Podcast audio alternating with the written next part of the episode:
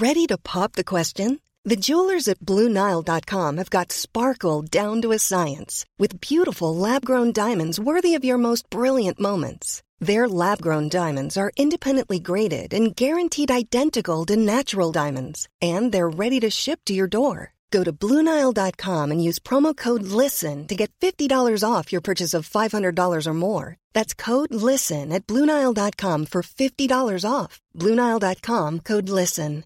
Hi, I'm Daniel, founder of Pretty Litter. Cats and cat owners deserve better than any old fashioned litter. That's why I teamed up with scientists and veterinarians to create Pretty Litter. Its innovative crystal formula has superior odor control and weighs up to 80% less than clay litter. Pretty Litter even monitors health by changing colors to help detect early signs of potential illness. It's the world's smartest kitty litter. Go to prettylitter.com and use code ACAST for 20% off your first order and a free cat toy. Terms and conditions apply. See site for details. I'm Sandra, and I'm just the professional your small business was looking for. But you didn't hire me because you didn't use LinkedIn jobs. LinkedIn has professionals you can't find anywhere else, including those who aren't actively looking for a new job but might be open to the perfect role, like me. In a given month, over 70% of LinkedIn users don't visit other leading job sites. So if you're not looking on LinkedIn, you'll miss out on great candidates like Sandra. Start hiring professionals like a professional. Post your free job on linkedin.com/people today.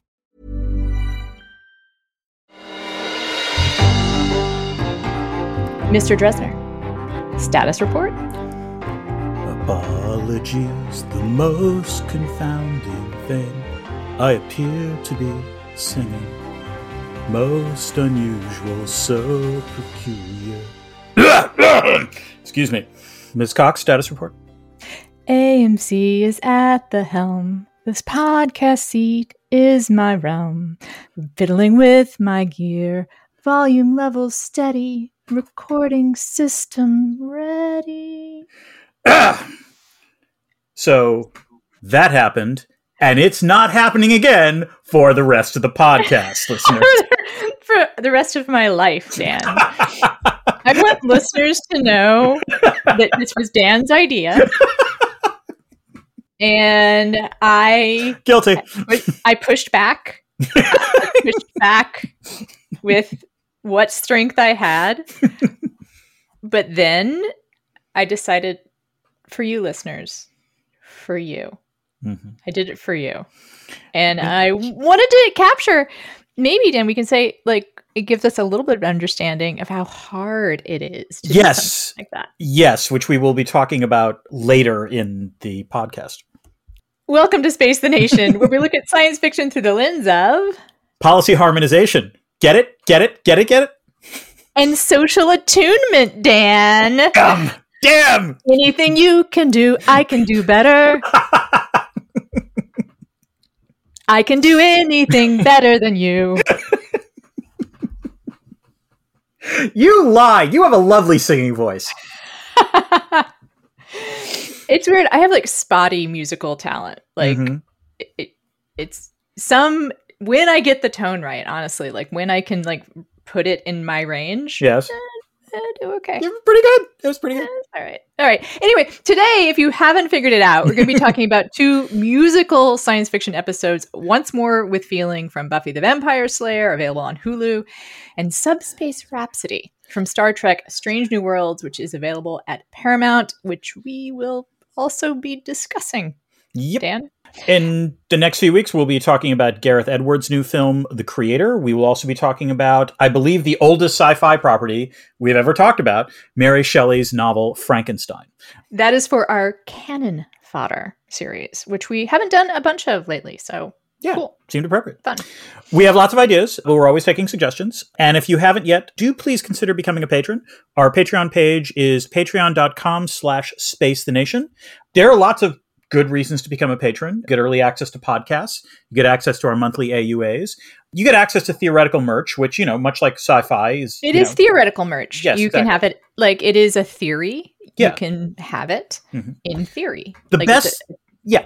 And the best okay, part. I've, I've, I've played out that joke. yeah, yeah. Are you saying? Yeah, a Okay. little bit. But the best part about becoming a patron is you get access to our Discord, which is a lovely group of individuals that I believe has just started a fantasy football league. Correct, Ana? Well, we started it with the season, which is a couple Yeah. weeks ago. Yes. Fair enough. Yes, yes. Yes, we have a fantasy football league. It is called One League to Rule Them All. It should be called One League with Feeling.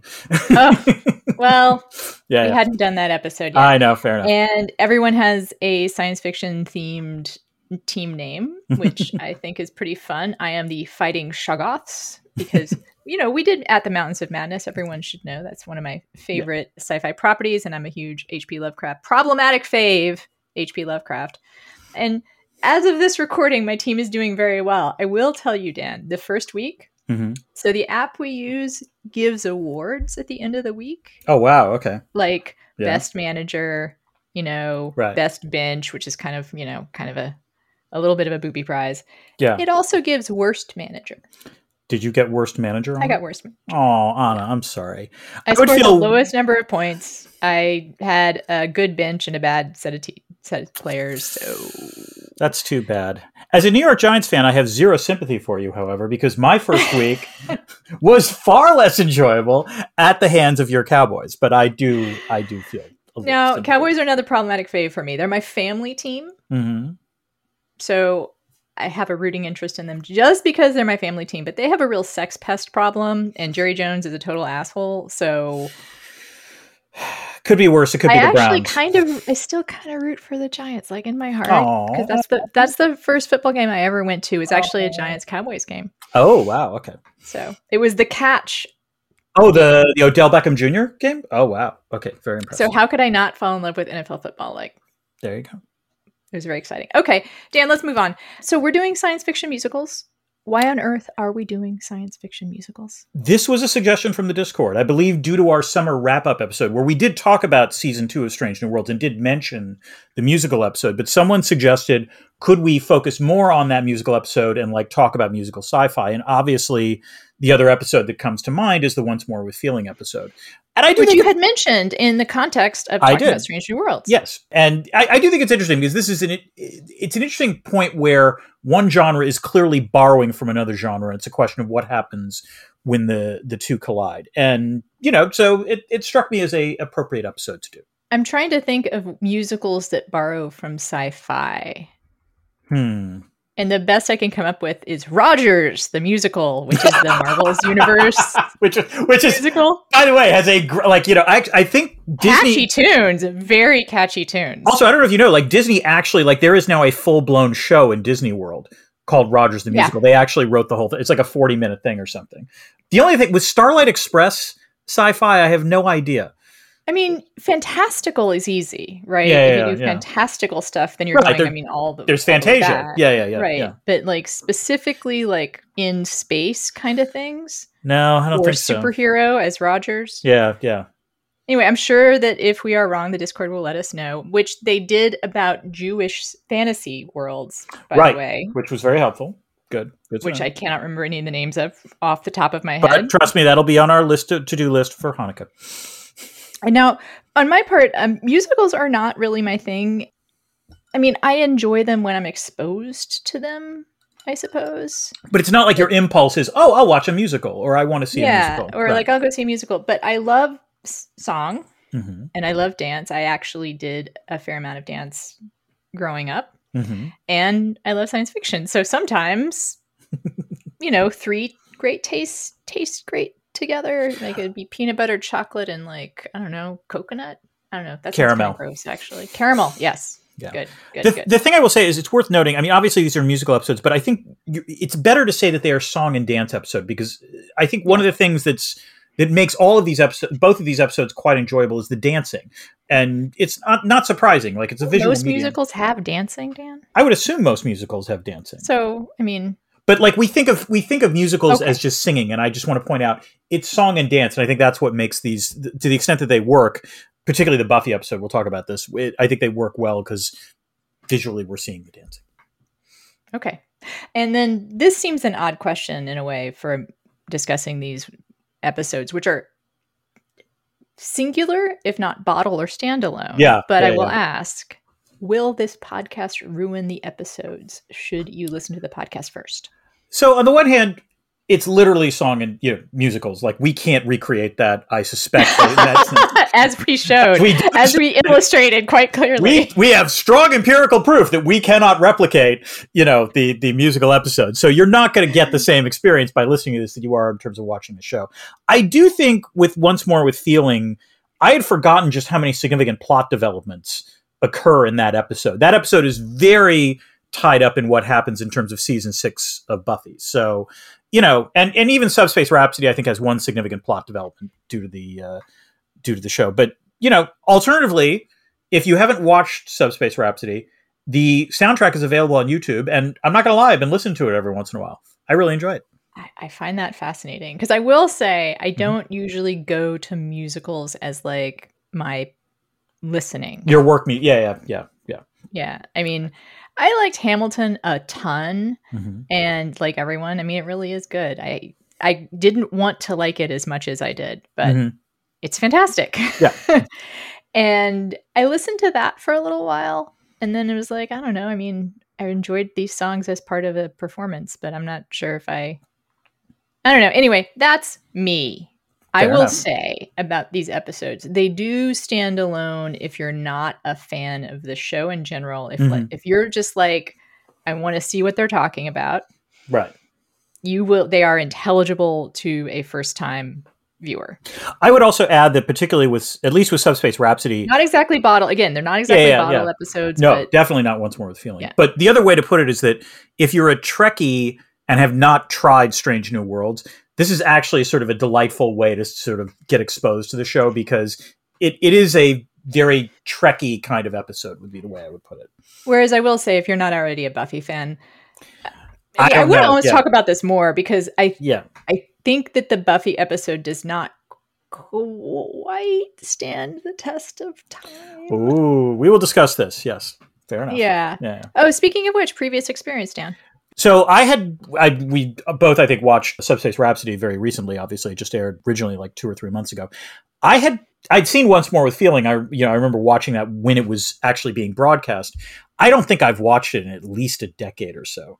But I will say this: I did once meet a member of the Buffy cast. I was I was in LA to give a talk. They put me up at the Standard Hotel downtown. It was this swanky hotel, and I remember going up to the pool on the top, and I'm like just sort of doing some work and I'm sitting there, and there's at the pool. yeah, of course, as one does in LA. And there's two people like sitting next to me, you know, and I'm looking, and I'm like, why does that guy look familiar? And I realized it was Nicholas Brendon who plays Xander on Buffy the Vampire Slayer. And I think I might have unnerved him a little bit because he could tell I was looking at him, which I don't know. I would assume in LA this would be a common thing, but as it turned out, we all went down on this. Is, you'll appreciate this story. As it turned out, we all went down the elevator at the same time and I sort of said, "Look, I'm, I'm, a huge Buffy fan. I just wanted to, you know, thank you for your work there." And he's like, "Oh, that's great. What do you do?" And I said, "I'm a professor at the University of Chicago," which blew his mind. The idea that like a University of Chicago professor would be into Buffy, he could not process, and he actually shook part my hand. Me, he actually shook my hand. Me doesn't quite believe that because one thing that that that episode brought back to me yeah. was grad school. Oh yeah, yeah, yeah. and the copious Buffy scholarship that existed around it, which I may or may not have actually, you know, added to myself. I believe I, I own actually, a. I believe I own one of the edited volumes about Buffy. Yes. Yeah, definitely not in that. I did write a piece that I was very proud of about mm-hmm. about Buffy, and it remains. This is kind of weird, but it remains one of my favorite pieces that I've written. Oh, nice. Because it talks about. Oh, maybe I should. Now I'll go ahead and say it since I started the sentence. Yeah. It talks about the way that Buffy dramatizes the interiority of high school mm-hmm. and how in high school when you're when you're an adolescent it is so important that it's clear cut right and wrong clear cut right and wrong becomes this incredible value to you as a person right mm-hmm. and that's one of the kids why one of the reasons why kids rebel is because they get disillusioned right. about right and wrong in the world yeah and I think Buffy is obviously it's a metaphor for that and a metaphor for the difficulty in staying on one side or another of mm-hmm. it, you know. Yeah. And also the life and death nature actually that has happened that is true of what it's like to be in the world. I mean, school shootings Columbine had happened. um, oh, they pulled an episode from Buffy. You remember? Right, right, right. An episode of Buffy that they had to pull because of Columbine. That's right. Yeah. That's right. So school shootings were just beginning to be a thing, Dan. Yeah, I mean, I hate to say it that way, but they were. And then also at the time, the Memphis Three, I want to say, the kids that were convicted of murder because they were like heavy metal fans. oh god. It got to be like a cause celeb, you know, yeah, yeah, celebre. yeah. and also we were looking at um, how there's a trend in underage people being tried as adults Right. This is was part of the else- getting tough on crime thing that was happening in the 1990s. right and yeah. the prom mom had happened the woman that had a baby at prom night and disposed of it Ah. on her own. Oh god, yes. do you remember that Um, just like and she yeah. was tried for murder mhm. and so i felt like like i'm saying so i just brought all of that together and i guess i'm bragging myself i felt like it was just a really good way of showing like how real this feels for people Mhm. like how real buffy can feel for people very true. No, there's all a right lot. moving yeah. on Yep. well that's my previous experience with buffy actually that is a very good example of my previous experience Yep. with buffy was watching it as a relatively young person and going through a, a period of my own i think late you know early 20s is also a time when you really want to figure out what right and wrong is No, the thing I was we, talking about all that. What I always remember is actually this was the line in the episode that they wound up pulling, but they eventually broadcast.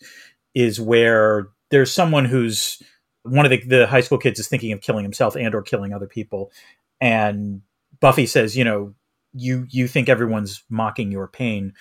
No one cares because everyone's too busy wrapped up in their own pain, and it's Yeah. it's one of the truest lines about high school, young adulthood that I've I think I've ever heard. So and it's a it- great line. that's one of the things that made buffy so resonant too Yeah. is the scooby gang right like Yep. to have a group of friends like that hmm is really powerful. Strange New Worlds, we, we've talked about it before. We Yeah. both are huge fans. We both liked the Mhm. musical episode. That's it. The end. There. Okay. Let's get to the story behind the story. Ana, Already taking a deep breath. Okay. yep. Okay, the floor is yours. Go for it. Oh, okay. Mm. Ah. So, as you pointed out, there are literal books, multiple books about Buffy, Mhm. like both from a academic angle, from a pop culture angle. I guess not just both from, like whatever angle you can think of. Hmm. there is a book about Buffy. The Wikipedia entry for both Buffy and this particular episode are quite long, quite quite long. Yeah. And some of the stuff that's in it will come up in a later section. hmm Spoiler alert. Mhm. The first thing we should probably note is that Joss Whedon is kind of a dick. Yes. You wanted to maybe start a segment, like what was it, like passport to Cancelvania? What did I call it? Hold on. No, I need to. I, I need to remember the exact phrase because I like tick maybe Because it was really clever. ticket to Pennsylvania. Yeah. T- ticket to Cancelvania. no, no. So he's definitely had his ticket to Cancelvania. Oh no, who's in Pennsylvania and why? That was the. I like ticket to Ticket to Cancelvania. Is I think is better actually. yeah, good, we should do that's that. Yeah, yeah, yeah. So he's not exactly a sex pest, hmm can say that, but he apparently was an extremely unpleasant person to work with for everyone. hmm And his attitudes towards women and young women in particular, apparently not great. And Yeah. he was, again, not exactly a sex pest, but I don't know how to put it. Like it was inappropriate, unpleasant. the vibe one gets like reading the con- it's like he was just a domineering bully and the women felt that even more far more than the men would that be a, a safe way of putting Yeah, it? that's that's a good way to put it. And Yeah. and most of the cast has validated this. yeah Sarah Michelle Jack Gellar has come out and said, I don't even want to talk about it. Mhm. And she said that I, I'm proud to be associated with Buffy, but not Joss Whedon. Wow Says it all. Yeah. His abuse of power is actually kind of important for this episode because he willed it into being. right Like he made this happen uh, because he wanted to make it happen. He wanted to do it since the be- very beginning of the show, and then it required a amount of work that uh, just really put his actors through a lot. Put himself, I will say, he seemed to have put himself through a lot as Right. well. Mhm. He taught himself to play guitar. He had never written music before. i don't think he even know. knew how to write musical notes i think he like No. yeah like i mean he just sort Yeah. of Yeah, yeah. So this, in on one on one hand, like it's impressive, right? Like he put so much into this. Yeah. On the other hand, he expected everyone else to Mhm. put in the same kind of effort and not even kind of distribute it in a way that made sense. Like it was a lot of really long days and nights. He re- the cast was required to learn skills they barely knew. Right. They had to bring in other people. There were lots of, you know, reshoots and complicated camera angles and it sounds like it should have been unpleasant to do. I will say that most of the cast seems to be proud of their work, very proud of their Mhm. work on it. The cast is very close, it seems like. When I look at interviews, they seem to really like each other. Mhm. So speaking of like growing up and like being in an unpleasant environment and like having to forge incredibly close bonds, Yeah. trauma bonds maybe, There you go. who knows? Yeah. You know, they had a couple of ringers. Well, not ringers exactly. They had two people experienced in singing. Mhm. Dan, do you know who those two people were? Can you guess from their performances? Oh well, I, I mean, Anthony Stewart Head is one, I would guess. Which, by the way, it's weird because he doesn't actually sing much in the episode, which is I Mhm. I felt he was criminally underused. I will guess Amber Benson is the other one. No, Oh. James Marston. Oh, Marston. okay, Marsters. He was James in Marston, a band. Okay, Band. So rock singing, which he does a rock song, and of course they had a ringer, Hinton Battle. yes, who Uh, plays the demon in the um, uh, Sweet? I think is his name. Yeah. Michelle Trachtenberg uh, did study ballet, and she does a ballet, so that's a little bit of a, a Mhm. ringer situation. But most of the cast had to learn both song and dance. Yeah. and particularly. Sarah Michelle Gellar, because I mean, she's she. he asked a lot of her. Yes. And reading, you know, cast stuff about that, she sounds like she was played an incredibly strong role in protecting the cast. Hmm. She was pretty strong-willed about I read some things like when it got to be like a 15 16 hour day, she's the one who would be like We're shutting it down. you said we could you said we could only do 15 hours. All right. Yeah. you said only 15 hours and it's gotten to be 16 so maybe Yeah. you should let us go home and he, yeah this episode i mean the entire series revolves around her but this episode incredibly Yeah. costly to her it's also a highly emotional episode Right. obviously Mhm. It is considered by some to be one of the best episodes of television ever produced I would. I, it's extremely good. I and I, I have to say, it, I mean, I, let's put it top 50 maybe Yeah, yeah, but I would actually argue that the best Buffy episode is Hush. That is always the one that I will like think is just perfection. yes certain irony Yeah. there and the the one where they sing and the one they don't speak i also like hush Yeah. i kind of checked out on buffy after they decided to stick around sunnydale to be honest Ah, like it was enough. when they graduated and then there was like the And kind then of well, Spy. how do we uh, get them how do we get them to stay in sunnydale Right, right, right. Yeah, yeah. Yeah. I get annoyed at shows that kind of engineer their own survival No, no, I understand that. Yeah. so Yeah. as for subspace rhapsody Mhm. dan there's two stories here sorry Ooh, that's okay. I get to, I have to keep going. I get to keep talking. it was inspired by Once More with Feeling. Mhm. Akiva Goldsman and Henry Alonso said they first contemplated a musical for Picard. Hmm. And that is because they were chatting about it on set, and Michael Chabon said he knew Lin Manuel Miranda. Yeah. And they were like, oh, well, uh, you know, we're going to do a musical. And then he never called back. So that didn't happen. There's a whole separate episode I want to do. He it. didn't know Lin Manuel Miranda that well. Yeah, I there's a whole separate episode I think I want to do about Michael Chabon's role in Picard because it's I have so many questions about that. It's very confusing to or me. Or just him. yeah, exactly. he- yeah, yeah. He's sort of a, a an odd duck. Yeah, yeah. There is singing in a previous episode, Children of the Comet, Mhm. And they did build it around the vocal abilities of the cast. It has an unusual number of people who can sing. Yeah, I, the gentle way to put this is that I once more I, rewatching once more with feeling. I think it holds up really well. But watching once more with feeling and then Subspace Rhapsody, you realize very quickly that Subspace Rap, the, the cast of Strange New Worlds, is a stacked deck when it comes to singing. In, in a way that, it- that the Buffy cast was not. Right. Celia Rose Gooding, Rebecca Mhm. Romijan, Romijan. I should Rebecca Romijn. famous for se- Romaine. Is that how you say it? Yeah, it is how you say it. I always not. It's like the salad, but not spelled like the salad. Yes. Christina Chong, and then Ethan Peck, who plays Spock, turned out to be a really fantastic singer as Mhm. well. Although apparently not a ton of experience or wasn't known to have experience. The guy from Letters to Cleo wrote a lot of the music, which I find kind Okay. of amusing. Sure. Thematically, the songs were built around character ar- arcs and had been plotted out. They knew this was coming and they planned the way that it would work. My understanding is that I think Christina Chong in particular kept lobbying for a musical episode. So this is also again another difference with the Buffy cast whereas in this one I think the actors were a little more willing and able to do it. Even though my understanding is they put in long hours for this as well. Yes, Yeah. yes. They, putting on a musical. Yeah. when you when one says let's put on a show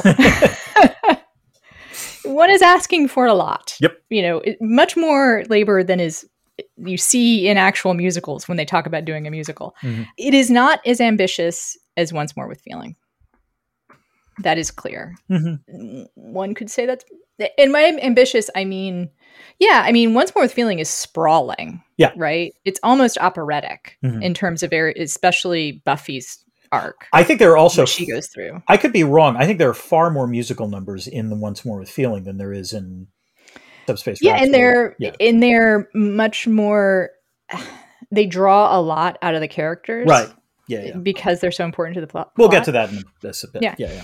it it has rather mixed reviews in terms of an episode most people like it sort of p- mixed to positive Mhm. probably not going to go down as one of the best episodes of television ever No, no, no. But it's It- let me put it this way: it, they took a swing, and I think they they did not miss. Maybe you can argue about how far they hit the ball, but they didn't miss. right i mean so the buffy swing was like we're going to hit it over the fence and then they did Yeah, yeah. and then this was more like far outfield Right. You know like maybe into the a double, or maybe an ex, like a ground rule double. Yeah, I think yeah, that would be the way to think. yeah there it. you go Yeah. and I, I think we can both say again they are both from our opinion very good Mhm. very very good i think i like strange new worlds better but that's probably because my opinion is colored by what by the Whedon thing. yeah Yeah, and knowing how much work they put into it you can see it but maybe you shouldn't be able to I think that the way I would put it is that I think once more with feeling is obviously more ambitious and in many ways more impressive. I, I and as much as I, to- you know, i'll agree with that But the thing is, is that the technical stuff on Strange New Worlds, particularly the singing and the dancing for that matter, is better. There's just no other way to put it. I mean, and there's sort of a peak tv versus upn problem yeah, yeah, yeah, yeah. it's always important to remember though Remember that Buffy is. UPN? Yes. I think that's what it was airing. It was UPN at that point, but it's important to remember Buffy is part of peak TV as far as I am concerned. So, like, you know, a precursor Yeah. To peak TV, I would say. It'd be interesting to see what Buffy would do, what, what it would be like now. That I'm is sort of glad. question. I'm kind of glad that it exists where it exists. yeah, which we will talk about in a second. Okay. Okay, we have to get to Chekhov's What's It. This is the thing that appears often in the first uh, libretto of a production that might wind up having some relevance in the last aria. Ana, what do you have? I have like the locket Ah, okay. for Once More with Feeling, Yeah, yeah, I yeah, guess. And then I have no idea for Strange New Worlds. Like I just So- literally like The answer I'm going to give is Chekhov's bunny hatred because this actually okay, is the that- I- thing. yes, this is the thing that that for con- Buffy. Right. Well, no, for both, because this is the thing that connects the two episodes. Because Anya talks about her hatred of bunnies, but if you remember in like the first post singing scene in Strange New Worlds, Laan talks about, "Are we going to turn into a different dimension where we all turn into bunnies or something?" There's Do a, you think that's intentional? it was absolutely intentional. I am absolutely convinced that was an oh, explicit That reference to is once an- more with feeling. That is an Easter egg. Dan. yes, I, it is an Easter egg, but in this case, Dan, Yeah. Dan, get it? Oh, okay. Yeah, yeah, yeah. okay. All right, Ana, it's my turn to going talk, to talk about the actual plots now? Okay. Let's talk about the plots. Let's start with Once More with Feeling, Act 1, Anyone Else Breaking into Song. Previously on Buffy, the Scooby Gang had brought Buffy back from the dead, except that she was in heaven and is more than a little bummed to be back on Earth. The only person she's told about this is Spike, who carries a torch for her. Willow's use of magic is getting a bit out of control, and she cast an amnesia spell on her partner Tara to end an argument about that very topic.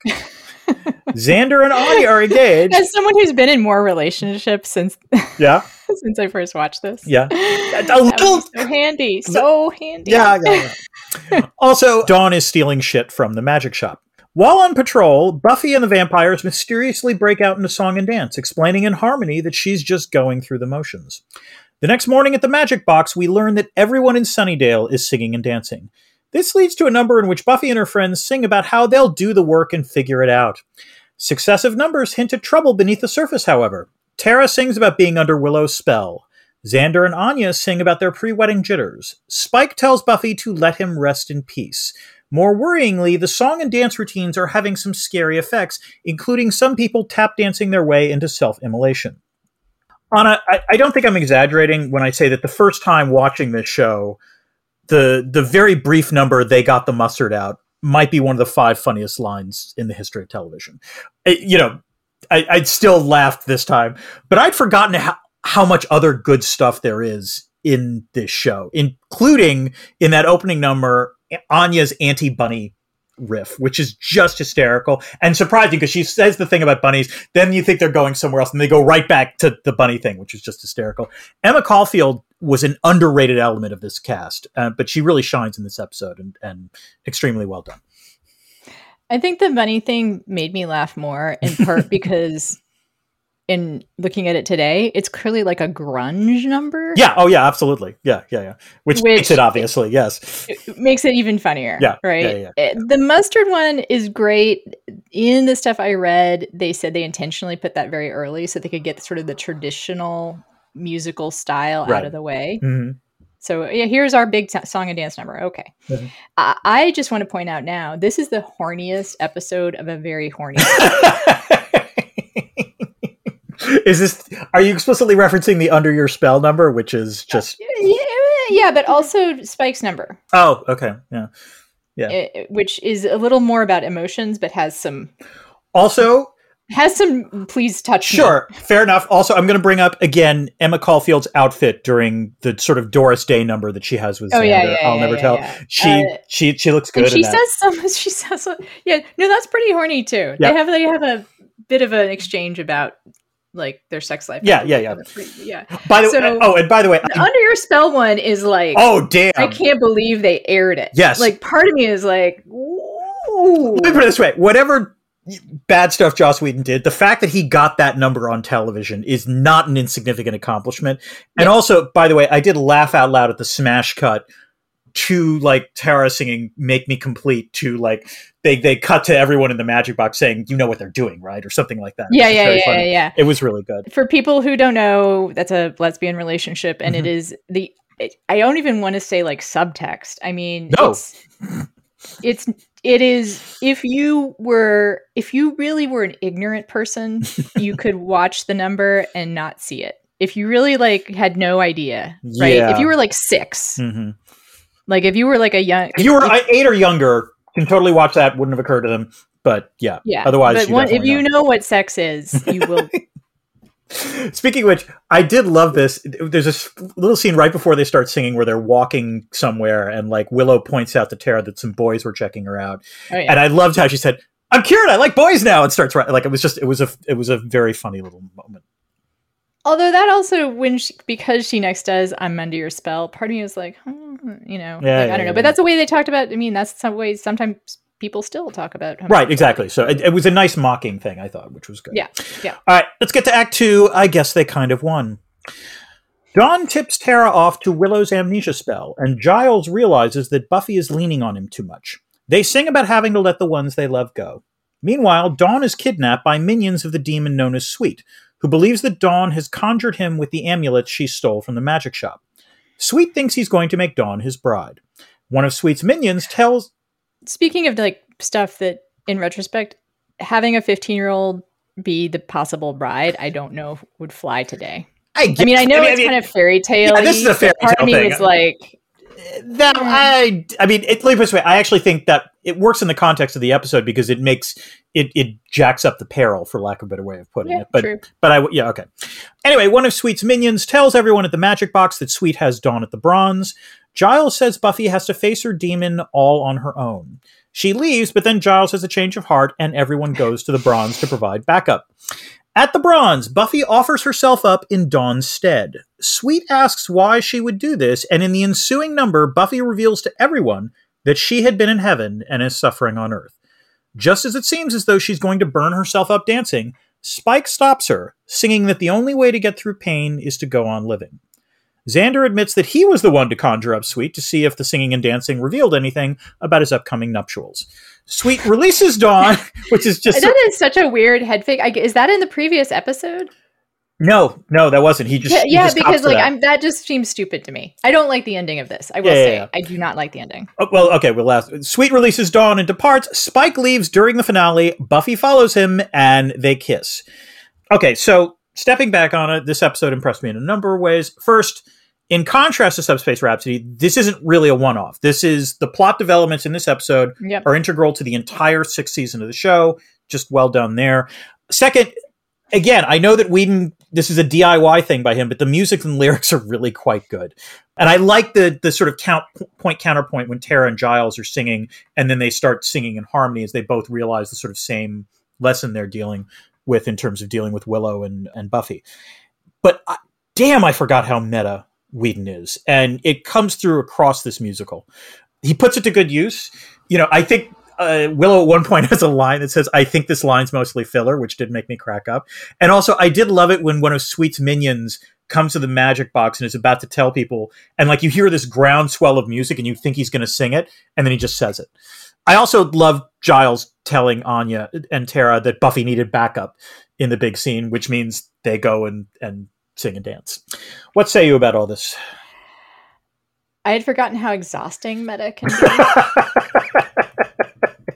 yeah, you know, I, I quit grad school for a reason. and I stayed in it, so fair enough. yeah, I know.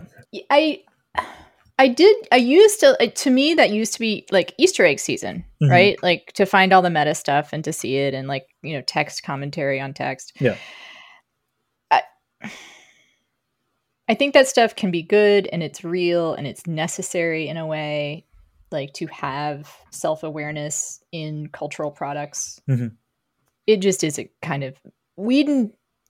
It starts to feel like a tick Oh, it's definitely one of his tropes. I mean, like, and know, it's yeah. kind of just it starts to be feel kind of twee to me and not listeners. not Ana, Ana- twee not treat yes, Ana texted the word "twee" to me multiple times while she was watching this. While she was, twee yes, twee i also just like the word twee. Twee is a great word. Yes, yes. it is a great word and this is sort of funny i thought i had during the episode was i wanted more of giles and then i'm like oh right i'm old now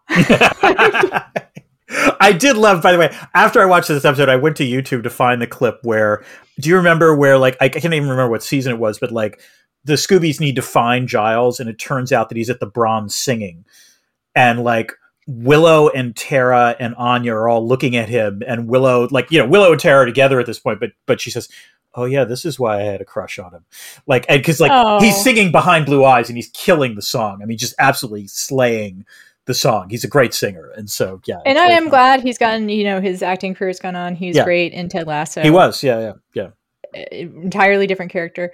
It's funny though. I also so I don't like the ending. I think Yeah. I don't like the ending for a couple of reasons. One is that the head fake of "we're not going to help you, we're going to help you." hmm The "we're not going to help you" I realize has been set up by him singing or realizing Yeah. and expressing in song Mhm. that Buffy needs to stand on her own more. Mhm. But to me, it seems so clear that in the context of like the show hmm in their lives that is emotional right? Like that is her emotional life and her Mhm. like responsibilities as a person she needs to stand more on her own. Hmm they're the fucking scooby gang. Yeah, like yeah, yeah, yeah. it's never been part of the equation that she like do slaying all on her own By the way, this is also the one other like I don't know if continuity is quite the right word for it, but the the trick part about when Giles and Tara are singing is you kept wondering, were Willow and Buffy listening? Because like the whole point of this is that if you sing, you know, like other people will hear what you're saying, and yet, and that's a particular moment where like conveniently no one is hearing them, and that was a little odd. Yeah, they. In, there's apparently it's supposed to be explicit that he's not singing to her because when they do that number, she's Right. in slow motion and he's in regular. Yeah, motion. I guess, but like they're in the same room. It's just you know, Yeah, it's not a huge deal, but like you know, it's just it's the thing.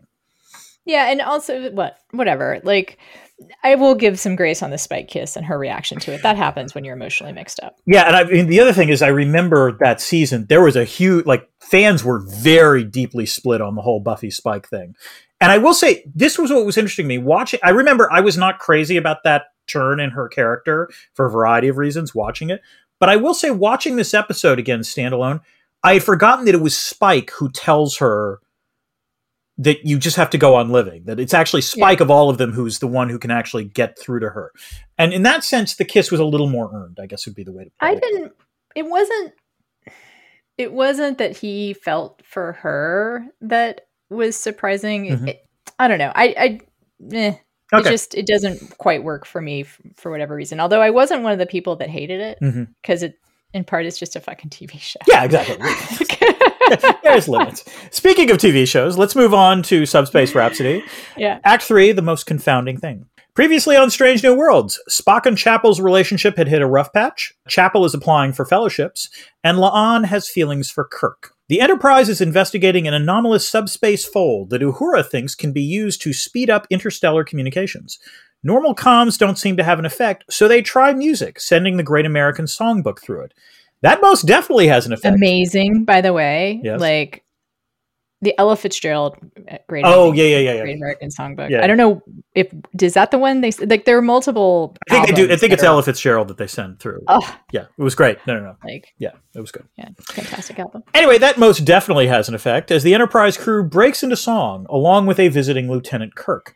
Spock hypothesizes that the fold has created a quantum improbability field in which folks sing and dance. After a few musical interludes, La'an warns Pike that the musical world represents a security threat because the crew will blurt out their feelings through song. Uhura confirms that the field is following the internal structure of musicals, which means people sing when overwhelmed with emotion. Pike doesn't seem terribly concerned about this until he has a singing argument with his girlfriend, Captain Batel, in front of the crew, during which he blurts out some hidden feelings. Conventional efforts to close the improbability field backfire, expanding its domain to include other Starfleet vessels. It also affects the Klingons, who warn that they're coming to blow up the subspace fold. Spock warns that such an attempt will only expand the power of the improbability field. Um, as I said before, you know, watching this right after Once More with Feeling, it seems clear that the Strange New World crew has way better singing chops. Even that opening number, what's nice is sort of hearing them harmonize at the very end. It's really a, a mm-hmm. thing. But Christina Chong and Celia Rose Gooding in particular, holy crap. Just incredibly well done, but like even folks like Paul Wesley as Kirk, who I wouldn't have thought would have been good, they're they're all bringing their A game, and I did like the way the first number ended.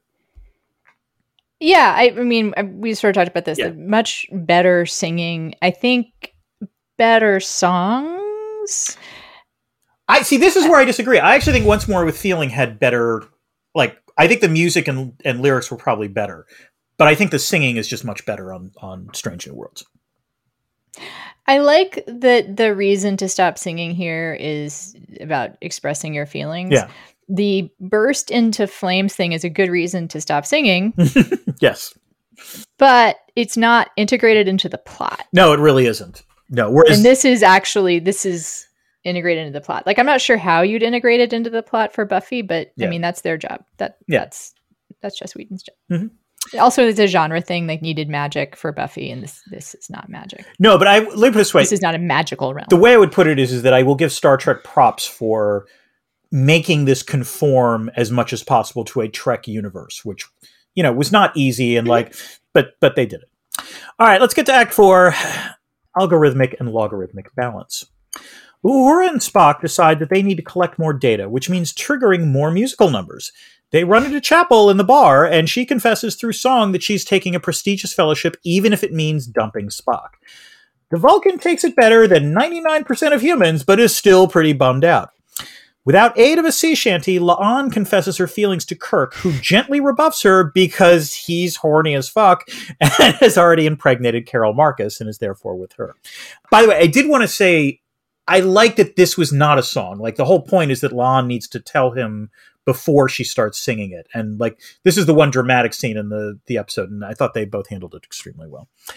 In the middle of an the Carol reference has like start like all the oh yeah Reddit boards and whatnot, lots of discussion. it's a you know there is a carol i guess oh there no, no we have talked about this i am not for not neither star trek nor star wars considering how much they mean to me am i like a completist so But you've seen Wrath of Khan, surely, right?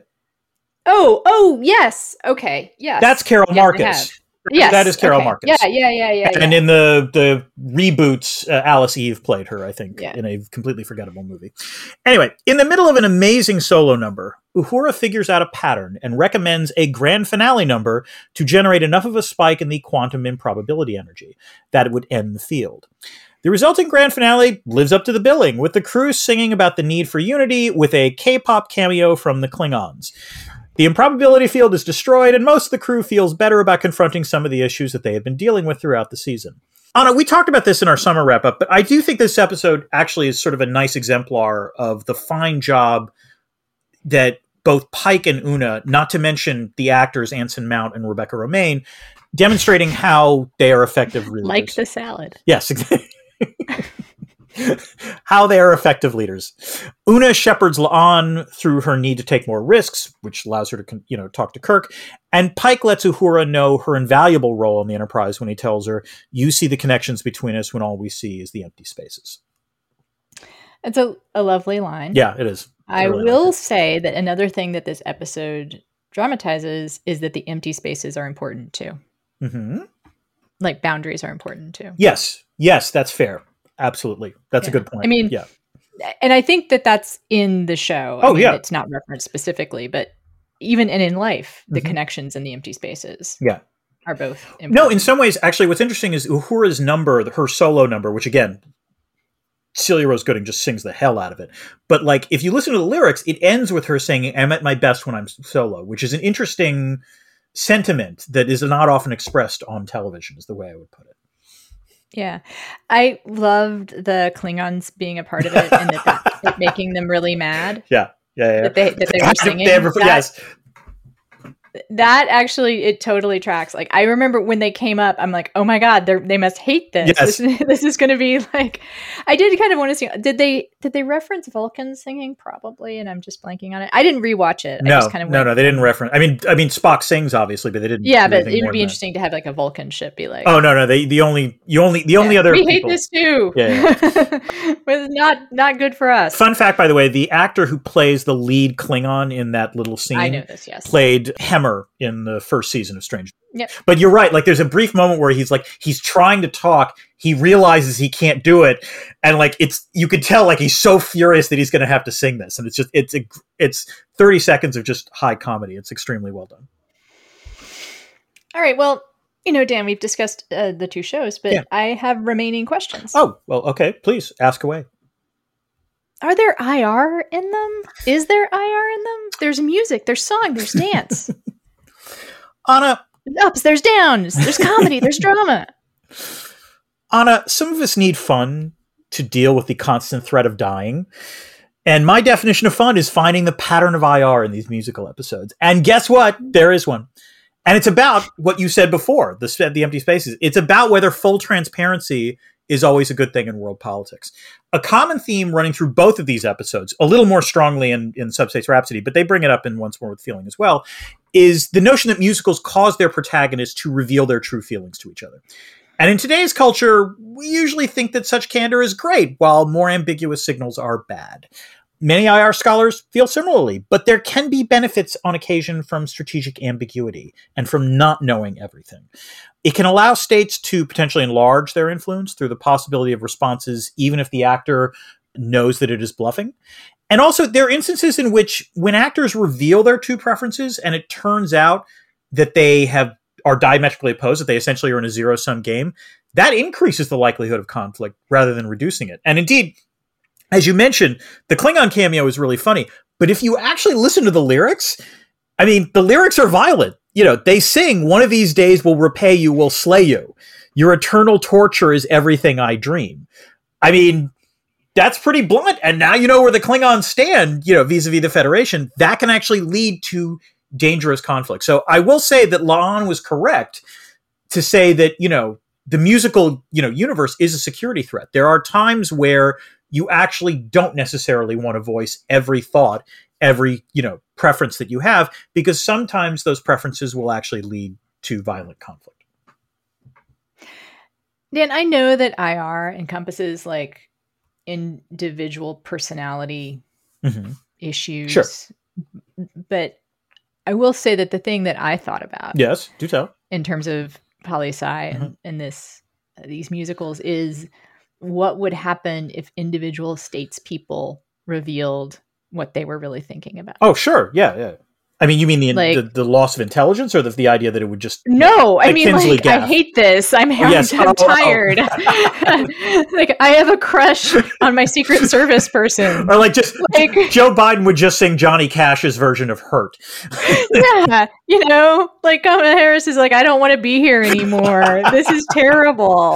That yes, certainly a possibility. I mean, let's put it this way: there's a reason why. I mean, the thing is, with Trump, we, he didn't need a musical. No. Like, he was just always saying exactly what was on his mind. Actually, th- so this reminds me of the Buffy episode where, if you remember, like Buffy suddenly develops the ability to read everyone's mind, and it winds up slowly Right. driving her insane. But one of the great like things in that episode is that Cordelia is the one where she thinks it and then she says it. All the rest of them have different thoughts as Mhm. opposed to what they say, but Cordelia is the one who's just like blunt. it's so funny. Like, you're thinking, like, oh, they'll reveal state secrets. And I'm like, no, they'll reveal they have a crush on somebody. that is also an issue. There's there, you know, that's a fair point. this makes me think, Dan, Mhm. there really should have been a musical episode of The West Wing. Oh God, Ana, that's. Because one of the things that everyone who works in politics or journalism hated about that show, Yes. although I shouldn't say hated, because everyone in the Obama administration, like all those like millennials and shit, they watched used it or to they were tell they loved that show. of course they did. Now that I think about it, Yeah. that was also very like oh the heart on my sleeve, Mhm. you know, administration. Although Obama, No, that's not Obama, to be fair, but yeah. But that show in general, everyone was just like blurting shit out Right. about what they really feel. Yeah. Yeah. You know, and it's surprising to me they didn't have a musical. It, I, let me put it this way: there are many things I want to see in life. I'm not sure an Aaron Sorkin musical is one of them. Oh no, no, Um, it just surprises me. Also because he is a little like Joss Whedon Well, also the other thing is to bear in mind. ways. I will say this: his leadership style. thinking of the West Wing, if memory serves, Aaron Sorkin has a thing for Gilbert and Sullivan, and that like was a motif that recurred throughout that. Yeah, show. that's true. They keep talking about Gilbert. But and don't Sullivan. don't don't get, let's not. I'm sorry, Aaron Sorkin probably doesn't listen to the show. Thank God. Don't want to give him any ideas. All right, so let's let's move on. Dan, that's move on. you know what, that's good because you know we've answered the question about IR, but but Ana, I have a question for you. Oh, what is it, Dan? Is there a critique of capitalism in these musical episodes? You know, Dan, the idea that breaking into song is bad because you might dance yourself to death. Dancing is the capitalism, Dan. Whoa! Oh. Dancing is the uncompensated labor. Go on, please. Yes. So I actually want to talk about this somewhat seriously. I, Mhm. I will say that I think it's a somewhat traditional read by some people that musicals are escapist, Right. You know, and and they're escapist fare from the realities of capitalism. Mhm. However, as we've discussed, there's the reality of putting on a musical. Mhm. and especially with once more with feeling i i having talked about joss whedon being the kind of terrible leader that he was Imperious, as it were. yeah imperious yeah thank you Mhm. yes and it, particularly exploitative of women which is you know something capitalism does Yeah. i think it in some ways like l- we don't talk maybe enough about the actual like labor conditions of the things that Mhm. we watch and consume Right. and this is a particularly good time to discuss them Yes, because I, you know, among other things, hopefully, maybe by the time this episode comes out, the strike will be resolved, or one of them will be. But they're they're striking. Let's put it that way as we are recording. They're this. striking, and Paramount is one of the studios that's been hit. Well, I see. The thing is, they haven't been hit hard. What has happened with Paramount is that every Star Trek property, of course, is now delayed, Right. Of course. Because they're all Paramount. Yeah. Strange New Worlds was supposed to start the day after the strike was announced. Mhm. Paramount seems to be, I mean, they're all of the CEOs are being dicks, but the Paramount CEO in particular, I mean, we don't know who said we're going to starve them out of their houses. Oh, he didn't say Uh, that, did he? Jesus. No, we don't know who Oh, that was. okay, That was an off the record. Yeah. But what he has said in public several times is that we have a large library. we can go on for a long time. yeah. yeah. Yeah. we're in no hurry to. Basically, what he has said over and over is, "We are in no hurry to negotiate." You know, let him strike. I will say that based on what I've read, at least, the impression I have though is that the studios radically underestimated the union's resolve on this, and also their own their own And it- ability to hold out. So, uh, I, I think so, yeah. and also the public support. yeah, yeah, yeah, yeah, yeah. Speaking of which, Dan, Yes, yes, Ana. there was a Trek Day on the WGA picket lines, and I sent you the article that has all the Instagram posts I will have to look it. at this. Okay, yes. It's very cute. The entire crew is involved, Mhm. like the writers, the producers, the directors, Oh, the them. cast. There are Trek themed signs. Mhm. The best one being first contract. That's good. I like that. That's well yeah, and there's a lot of make it so yeah, yeah, yeah, yeah, jokes. yeah, yeah. Also, and every every Trek property is represented. Oh, good. You know, and I will point out that Anthony Rapp, who is on Discovery, Mhm. is very active in SAG union leadership. I believe he's been on the board, and he is a musical performer. Right, he was in the original production of Rent, if memory serves. That is correct. Okay. So, is it a coincidence that he cares so deeply about working conditions for Mhm. actors and compensation? Which is, of course, if people don't know, that's a, one of the main things on the table. Mhm. There's there's more than one, but streaming services compensate actors pretty badly. So, trivia: I get residuals from that one movie I was in. Oh, Shrinking. Yeah. You were in a Uh, movie, no, Ana. um, you were in a movie, Ana. Yeah, Ana, you were in a was movie? I didn't really. in a Okay. Oh, wow. All right. Yeah. Go on. Is it called, is it called Shrinking? I believe it's called forget. Shrink- Oh, come on. Are you serious? This is the one with Matt Damon, right? Like, and like where they Yeah. down. Yeah, it's called Shrinking. Yeah. But I, I do love how I know this, and you're like, oh, I didn't even know the name of it. I just know that I was in a movie. Okay, go ahead. So anyway, I, another episode, can't remember which. I tell the whole story, Mhm. which is most important because of the way that I wound up on the Expanse set. Mhm. That is actually the story's main point. Right. But I do get residuals, which at the most I can't remember it was like a few hundred dollars when it was came out. It wasn't super successful. Yeah. I still get residuals. They're about like 10, 15 bucks a quarter, maybe. but I was I was talking with some friends of mine who are, you know, in the business, business, and they yeah. were like, oh, and they were like, that's what we get. Oh wow. Okay, that's that's disturbing. Yeah. that there are situations Yeah. where like the residuals are that bad Right. for people who work on streaming services because it just wasn't no one knew no one knew One of the things I always, I will say, George Lucas has a lot of flaws, but one of the things I remember. that was a, that was a that was i think that was a humble brag with a point Dan. I know, I know, but I was gonna, Okay. I was gonna counterpoint with Right. George Lucas has a lot of flaws, but my understanding is one of the things he did do in the original Star Wars was he made sure all the actors got decent residuals in terms of you know what they got down the road, and and and they've all basically said something effective. Oh yeah, that was great. yeah You know, I mean, and there's some story about someone there is a story about ownership of Star, Star Wars property rights that I'm blanking on. That might be that Spielberg got a cut. There was like two, their two pro- Really? properties were in Huh. production at the same time. Huh, that's weird.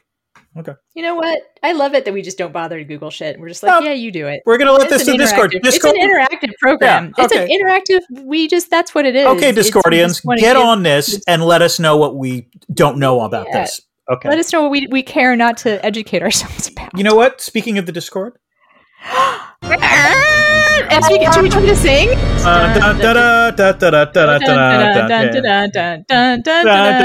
Okay, that's good. Hail to the Discord. Yeah. Okay. Never mind.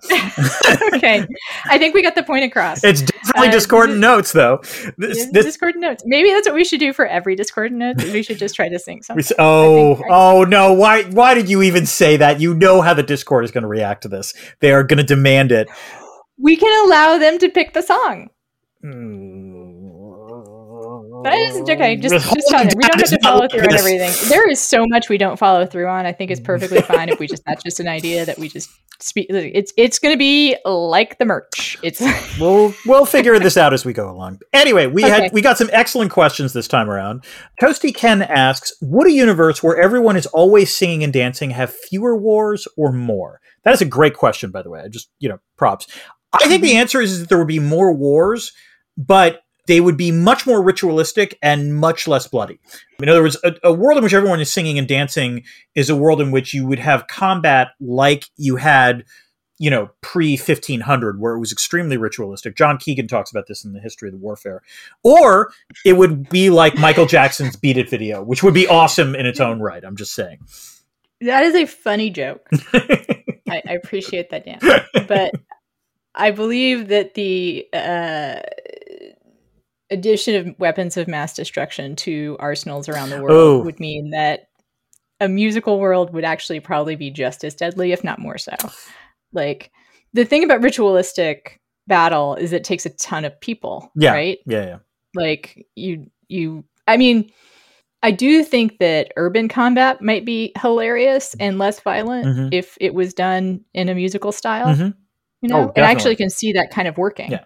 You know, but also I, the musical version of trying to keep Trump from like taking over Greenland or invading North Korea, like if he could just punch a button, you know, I don't know if you, I, I guess if we're thinking one interesting way I, I am going too far. I'm going too i think you're i think I, you're i will not i will i will stop. Yeah i, I would say stopping. I, it's no refrain there we go. no chorus. There we go. Let's get to the other question from carrie which is if a singing dancing demon cursed you into a musical what genre would you like your song to be and what quotidian activity would you like to be doing? Ana? I would like to be doing a outlaw country style like karaoke favorite. oh, which, you would crush that. Yeah, which I already do, mm-hmm. by the way. Mm-hmm. I like Outlaw Country is like totally like it. I probably I don't want to rank favorite genres. I just I just love it. It's okay. it's it is really calls my it really calls to me. Mm-hmm. And um the song "You Never Even Called Me by My Name" by David Allan Coe, I would recommend people look up. Hmm. It is a great karaoke number. Mm-hmm. And it is actually kind it is super meta too. so that that kind of song is what I would do. And I you know, I feel like are we just saying like what we would probably be doing in any given time like during the day? Well, no, I think like, it'd be like ideal I guess ideal. I don't know. Like, what would you, you know, what would be the activity you would be doing as you start breaking into song? Because I feel like what would be nice and theatrical is like yard work. sure, sure, with the rake. Like, yeah. you know, you're twirling the rake yeah, around. Yeah, like, mm-hmm. there's like props involved. Mm-hmm. You know, I don't know, outdoors. Whereas for me, I think again, this isn't even a genre I necessarily like to listen to, but in terms of singing, by the way, I what I would love would be a version of this in the sci-fi world where not only do people sing and dance, but it turns out that people who previously had no capacity to sing or dance suddenly are gifted amazing voices.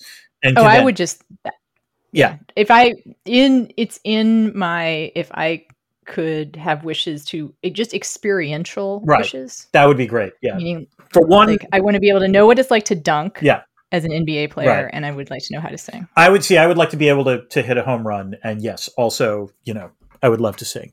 I would probably like to do a power ballad while cooking. I don't know why. Like for some reason, I think doing it in the kitchen would be. Do you like already sing into the spoon? Uh, it depends on the song. Sometimes, sometimes I do. What is a power ballad that you sing along to, Dan? I don't. I'm trying to think if I sing one now. I'm I really love yes? the Glee soundtrack for the first season, hmm. and it, it. I could think about some of the tragedies and assholery associated with it, but it was a okay time in my life when that came out, mm-hmm.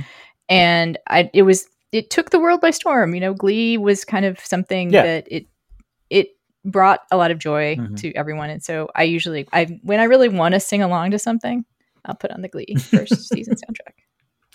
Because that Journey song also, I mean, it bangs. Oh yeah, don't stop like, believing. Yeah, yeah, yeah, One of the fun, don't stop believing is one of the most fun things to. Sing. That actually might ever. be the one that I would want. Yeah, that would that actually would be potentially the the the song that I would sort of think about. Or Queen, some a Queen song would be great as well. I could just be Bohemian Rhapsody. oh wait.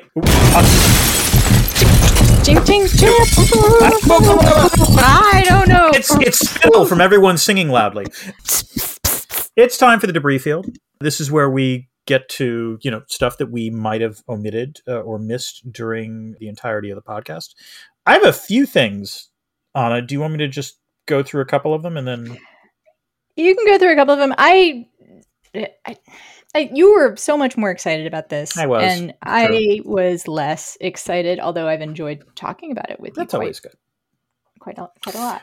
Uh, so why don't you go ahead and I'll just inject some commentary. Okay, so let me. St- I'll tell you what. I'll I'll do. I'll break it into the Buffy and the uh, the Strange New Worlds one. For the Buffy, not a huge thing, but there's a night funeral, and I was like, really? Like you see them carrying a coffin at one point, pitch dark, and was like, okay, come on. So of all the things to pick on, I know it's weird, but I did like how everyone was too embarrassed to mention that they had been singing and dancing the night before. Like they've dealt with all kinds of supernatural phenomena, but Buffy, when she says, "Did anyone else burst into song last night?" It's like they were all like, "Oh God, it was you too." Like I just, I don't know, that was very funny. In terms of things that have dated, Tara's costuming in this episode. Oh God. I I was watching it and thinking. Is the Renaissance Fair? Is that what oh, yeah, the the same very I was like, is she supposed to be going to a Renaissance Yeah, fair? it, really or- did have strong Renaissance fair vibes. I mean, you know, it, it was just again. I think it was a, it was it's a period piece now is the way to think about it. One, Oh my God! If we're gonna okay, if we're gonna talk about costume Yeah, yeah. Buffy, yes, the jeans. I don't know other women like the the flare jeans, and also they're so tight. Yeah, they're like yeah. they are just skin tight. Skin skin tight, and also some of the hair is really '90s, and just Buffy's whole look Mhm. is like a '90s look that I really recognize. Although I'm going to point out that this came. I think this aired in the early 2000s. or was it 2000? Yeah, Yeah, yeah. early 2000s. Oh my god, even more so. Yeah, Like yeah. Yes, that was the era of like, you know, they're not flare, like boot cut jeans Mhm. and like cute little shirts, Yeah. date shirts, date tops. And like, anyway, she. A lot of flashbacks for me. again something that I liked with in terms of the the music and the the tones. Both the way Buffy sings the word heaven and then Spike sings living are off key, and I think that's intentionally so. Minor key. minor yeah. key, and like I, I- again, just They go from the major key the to minor key. and it's the way that again it's a it's it's a very clever way for Whedon to sort of get off the sort of you know what they're trying to do and and again yes he's a horrible human being but he really did give his all for this episode and that was good okay anything else from and intentional. I found that out. That was very intentional. Yeah. And uh, James, it's Mars- Marsters. Mars- Marsters. Yeah. Marsters Yeah. said had an interesting quote about that particular thing, and I think some other stuff, which is that some of the music was a lot more complicated than you'd expect from someone who doesn't know anything about music. right But then he kind of corrected himself and said, or maybe that's exactly why it's complicated. Mhm. It's like it's like a Beatles thing. If you don't know what you're doing, if you're starting from scratch, it, you might invent some things. right it might ex- again it, it, as you point out it was an exhausting effort but there were some benefits from it okay on the strange new worlds i did again there's this moment in the first uh, the first musical number where mitchell and ortegas are at the helm and they realize that they're moving in sync. And it's very funny to watch them as they realize that they're like because they're singing they're also moving melodiously.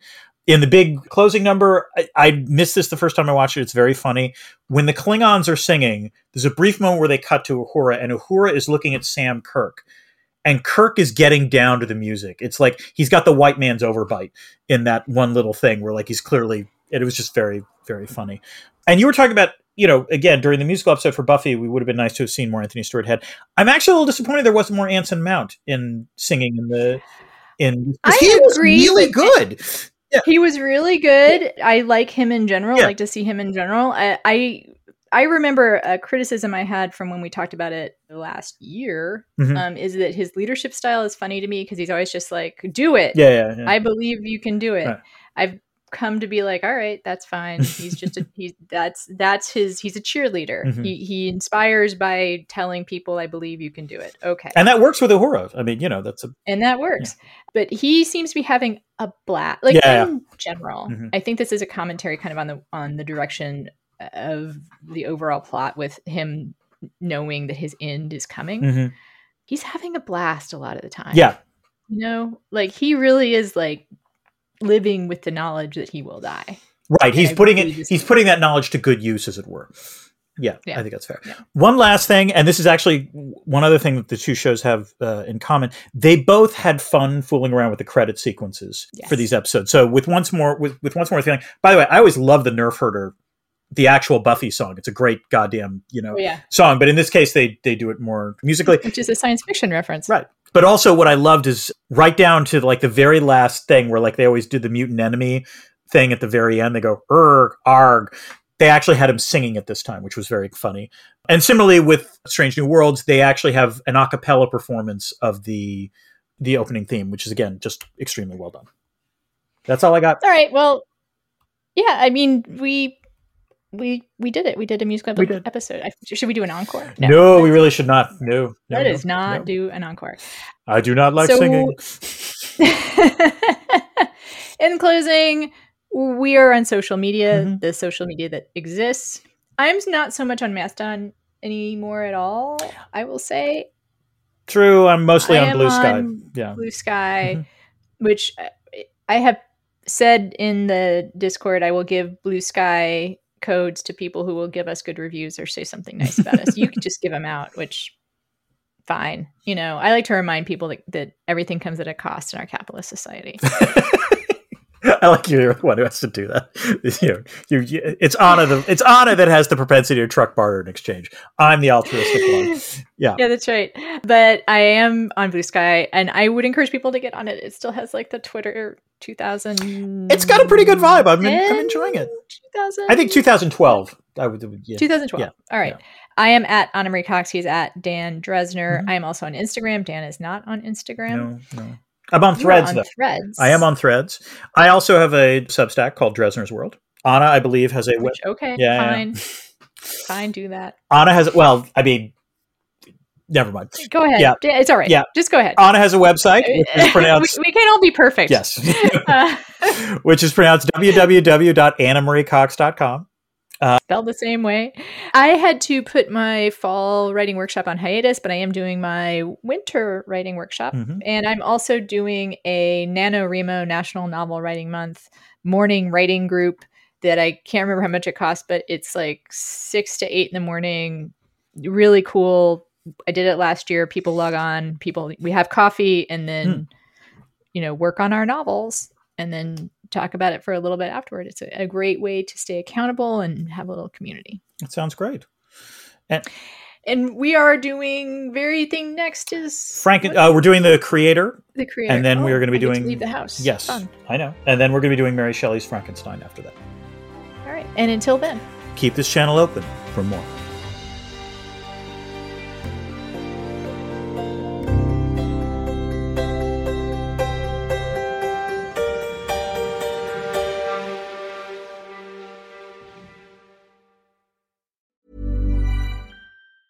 Hi, I'm Daniel, founder of Pretty Litter. Did you know cats tend to hide symptoms of sickness and pain? I learned this the hard way after losing my cat, Gingy. So I created Pretty Litter, a health monitoring litter that helps detect early signs of illness by changing colors, saving you money and potentially your cat's life. Pretty Litter is veterinarian developed, and it's the easiest way to keep tabs on your fur baby's health right at home. Go to prettylitter.com and use code ACAST for 20% off your first order and a free cat toy. Terms and conditions apply. See site for details.